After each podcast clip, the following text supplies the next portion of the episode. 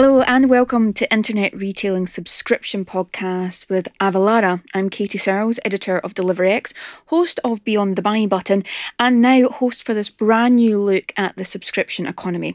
I'm delighted to be joined in the studio by my co-host for this episode, Louis Fitzpatrick, customer account team manager at Avalara. Before we really dive into the product subscription market, do you want to tell us firstly a little bit about yourself and then about Avalara as a whole? Yeah, sure, absolutely. So my name is Louis Fitzpatrick. I've been with Avalara for going on seven years now. So been in various functions, working directly with our customers and prospects, and uh, and now managing a team of nine uh, account managers. So who's serving EMEA-based customers. Excellent. And then Avalara and its involvement in the subscription economy. Yeah, absolutely. So I guess for Avalara, so in a world where we're seeing more and more complex taxes, uh, new changes in legislation, new changes in requirements, and at the same time, business is expanding globally, um, Avalara aims to help its customers to simplify their tax management process, so their indirect tax management processes, and achieve greater compliance. And we do that through automation so we support our customers with everything from sales and use tax management in the US, VAT, GST in Europe, cross border determination, up to e invoicing. So, um, yeah, we help our customers automate those processes. Thank you very much. And that's going to be increasingly important in a sector where one in five retailers are now offering a subscription service. That can be from sustainable cleaning products to craft gin.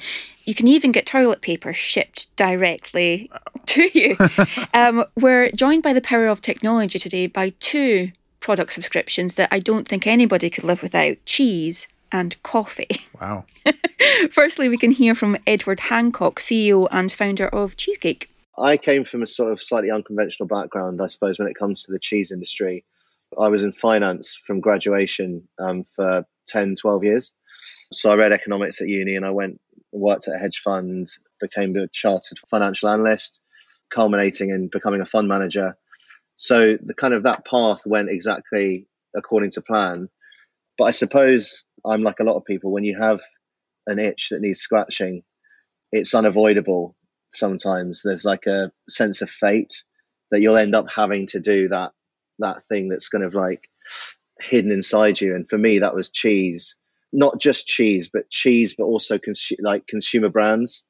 I'd sort of through my finance work, building sort of algorithms and understanding investor psychology and behavior, that sort of spread into consumer psychology, uh, what drives purchasing decisions, why do certain brands resonate more than others, and how brands manage to achieve this connection with the consumer that transcends the product itself.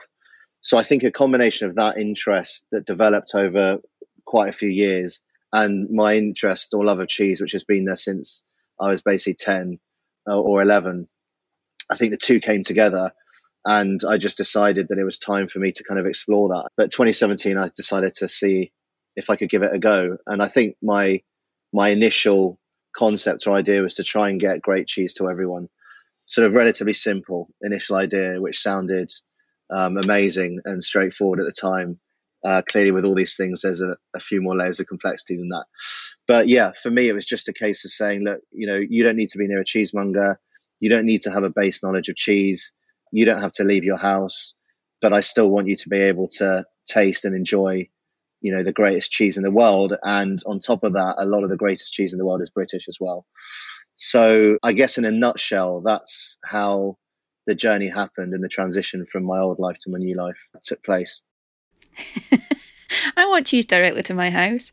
I also want to feel that passionate about something, to leave finance to go into to cheese.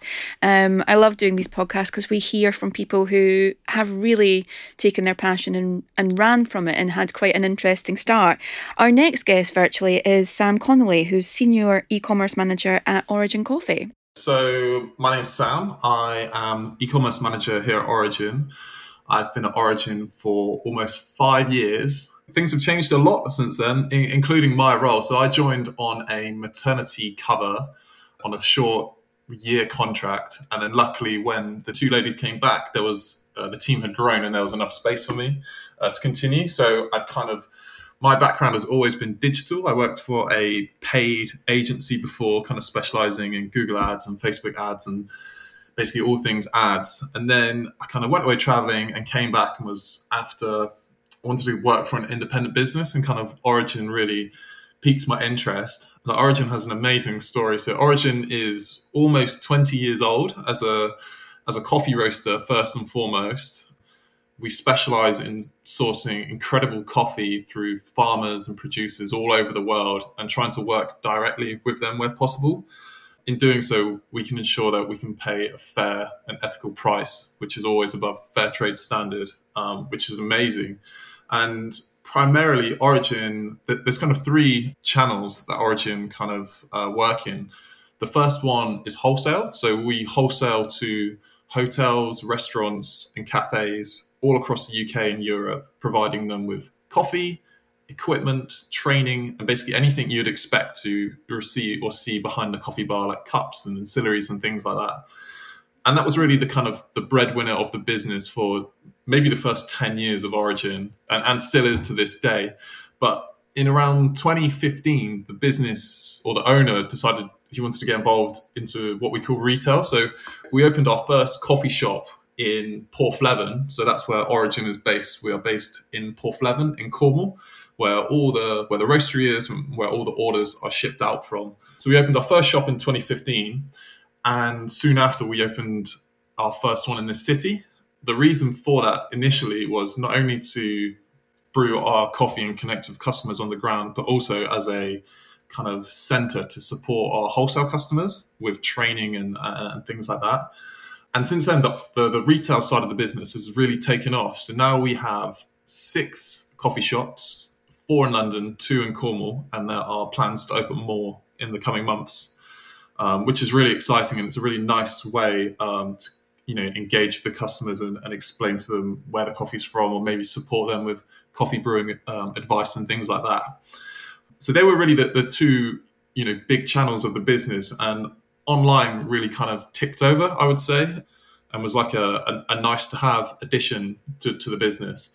And then kind of COVID hit, and both wholesale and retail totally closed off and online on the flip side really we saw incredible growth because everyone was at home drinking coffee basically.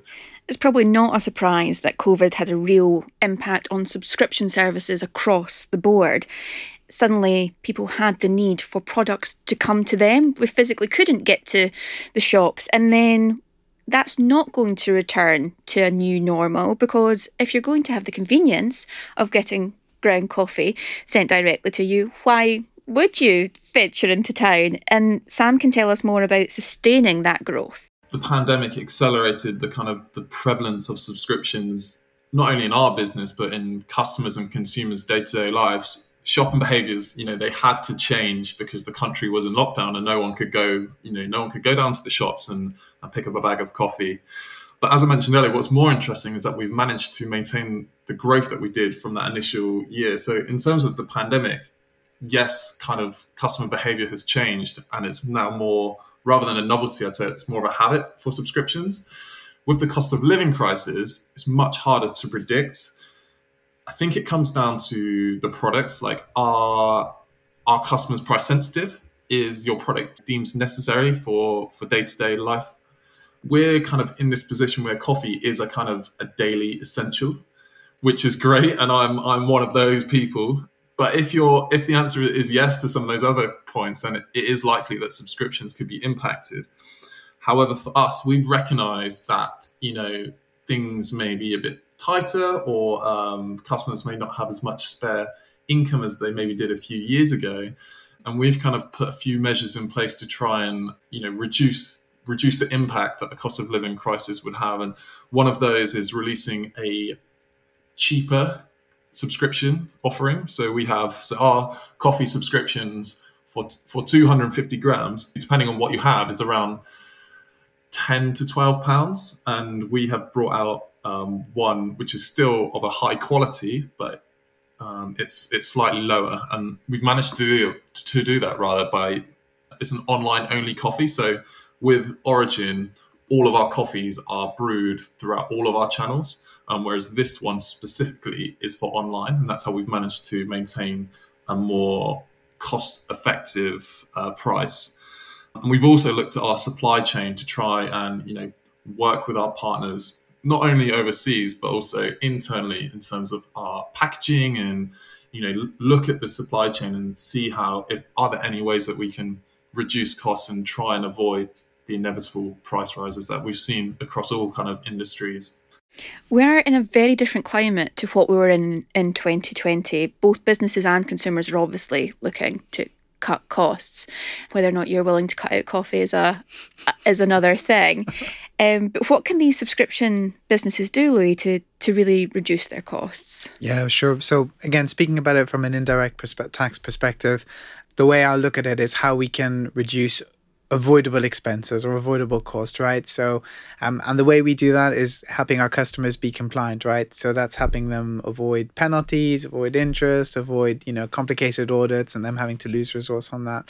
So, where we can help our customers do that is through basically helping them with their tax advisor plan accurately and then automate some of those processes. And what that means is that they have a lower likelihood of having issues uh, down the line, and therefore, yeah, avoid all those unnecessary costs and unpleasantries of, of you know stemming from tax audit. and being able to not worry about your taxes and have that automated for you allows these businesses to see the subscription model as an opportunity. It provides retailers with recurrent revenue every month, every quarter, even um, yearly. And that's something that Cheese Geek have done from early on. When I initially started the business, what I wanted to try and do was to lay out a kind of journey for a customer over three, six, nine, 12 months. And so at the start, we only had two products, and it was direct to consumer, so um, through our website.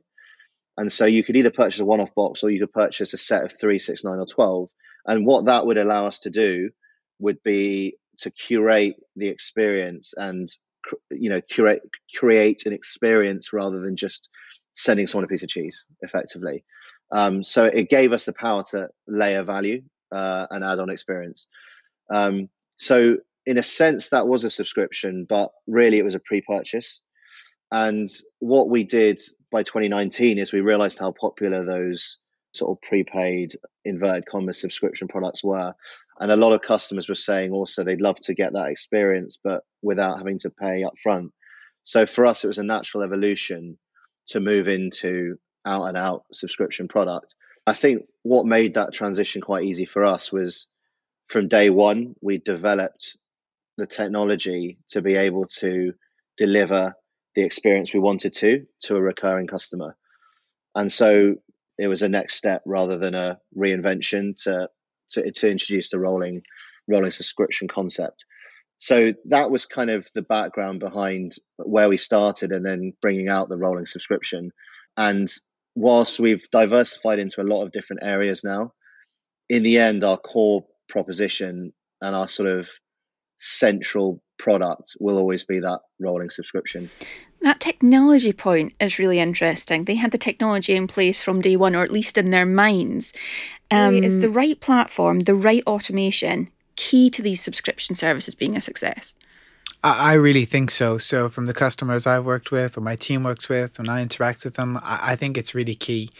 Um, right the tool right. will help them then you know capture the data they need from their customers it'll help them you know automate you know not just tax but a whole host of other services correctly and it will lead them to be more successful more efficient down the line so i 100% think it's very important uh, and i think it's key to success absolutely for a company like Origin Coffee, they've actually deployed technology to to help with the personalization of subscriptions, which is so important, and we can hear more from Sam.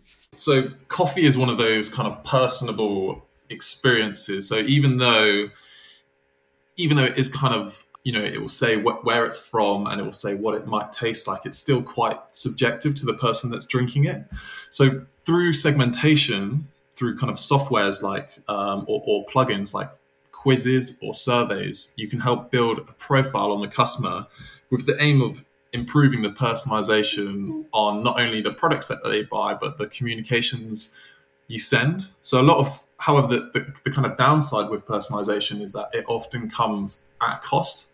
So not only do you need the, I guess, um, experience and know-how in-house to be able to deliver those campaigns, but more often than not, they are done through softwares or plugins to your website. Um, so it's important that you build a kind of strong tech stack. So, for ex- one example that we've been looking into is that if you know a customer likes coffee that tastes um, chocolatey, then you can email them with your latest chocolatey coffee that is released. And not only does this add value to the customer as they're receiving, you know, emails and communications which interest them, um, it's a much more effective than kind of blasting everyone with the with the same message. So yeah, definitely personalization is one that we're continuing to work on. Personalisation is surely how retailers and subscription businesses alike are really going to work on to enhance mm-hmm.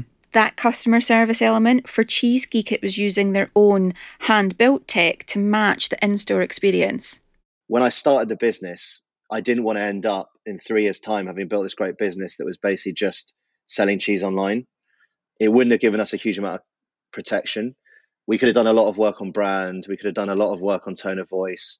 We could have done a lot of work on uh, the operational side of things, packaging. But in the end, if we hadn't, if that's all we had done, it would have been very en- easy to enter as a competitor and just do what we were doing. Um, so I was very, very intent on ensuring that we built the business to be able to scale long term, and that in four years we'd have something that was unique to us. And that was really the core principle of developing our own tech, which we didn't need at the start, but I perceived that we definitely would need down the line. So effectively, what Cassie does, Cassie was initially built to be able to offer us the capability of providing every single subscriber with a unique experience to them. So whereas every other cheese business, uh, as far as I'm aware in the world, certainly in the UK, sends everyone the same five cheeses or the same selection of cheeses each month. Uh, what we actually do is we kind of have a starting point, which may be the same for certain cohorts of people, but by the time you're three or four months down the road, your path will have diverged from other other people. Uh, that can be based on seasonality. It can be based on certain cheeses that are particularly tasting good at a certain time, but it can also be impacted by a subscriber's preferences that they feed back to us.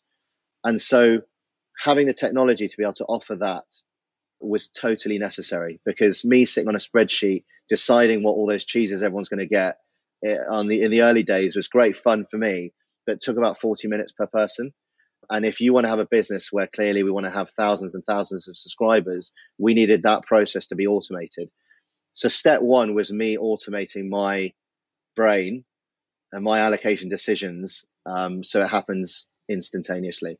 So that's what Cassie started as.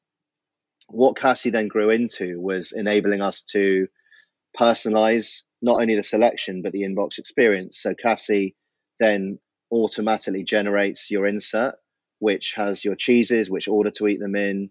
It kind of gives you information on pairing tips, tasting notes. So it does that, but it also communicates with you we've chosen this for you. So if we've chosen a cheese that is based on your feedback to us, we'll tell you that. And it kind of replicates the experience you might get going into a cheesemonger. Because for all the benefit we have being online, one thing that we can never do is is be face to face with every customer that walks in or in through the door, or in, in our case, comes onto the website. So creating those moments where this has been selected for you. We think you'll like this. Let us know what you think. It replicates that as much as possible and turns sort of a weakness actually into a quite a cool strength.